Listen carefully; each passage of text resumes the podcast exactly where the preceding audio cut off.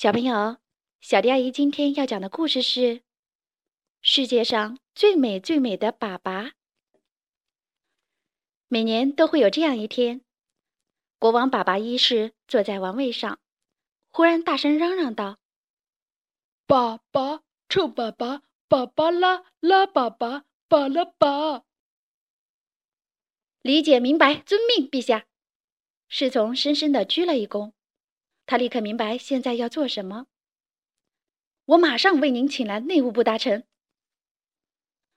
哦不，王后心里想，可怕的事情要发生了。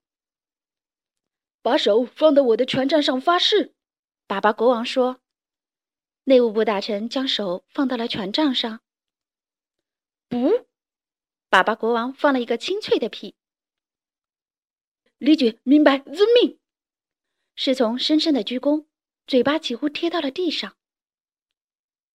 我宣布，今年的粑粑选美大赛现在开始。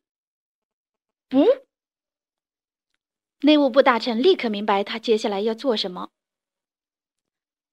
粑粑选美大赛，希望您带上您最美丽的粑粑作品来到我们的城堡。今年尤其重视您的作品主题。我们期待最完美的粑粑作品。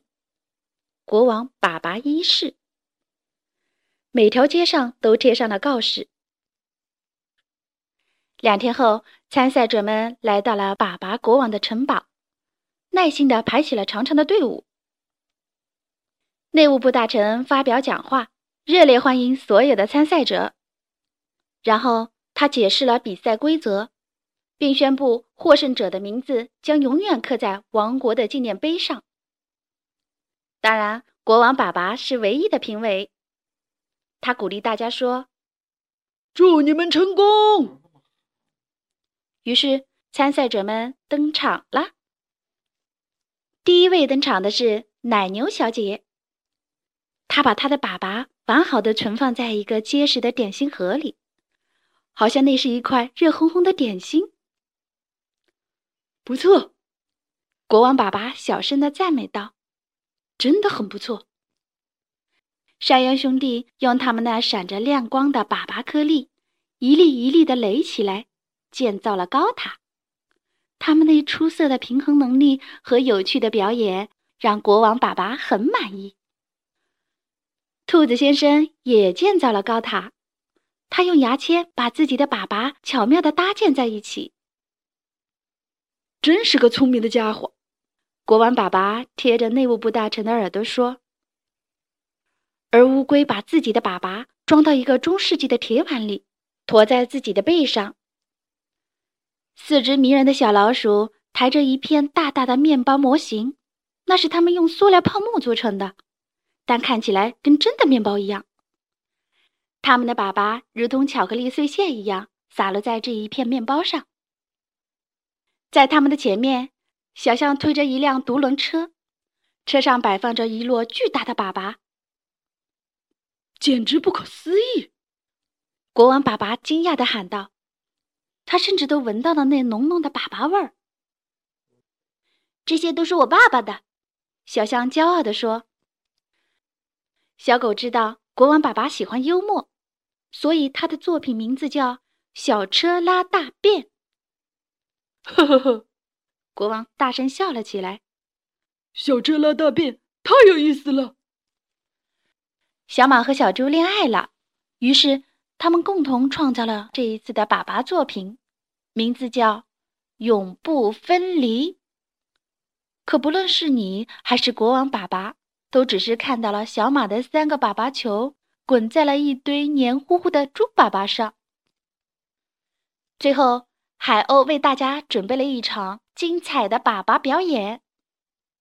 国王粑粑撑起一把精致的红色小伞，海鸥飞上天空，它的粑粑如同烟花一样在天空中绽放，又如同雨水一样纷纷落下。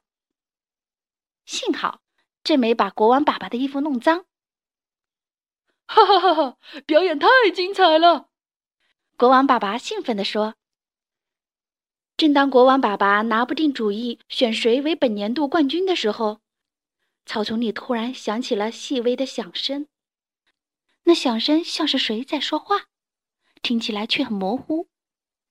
一一一一，一一一一。看呢，一只小老鼠说：“蚂蚁夫人也来参加比赛啦！”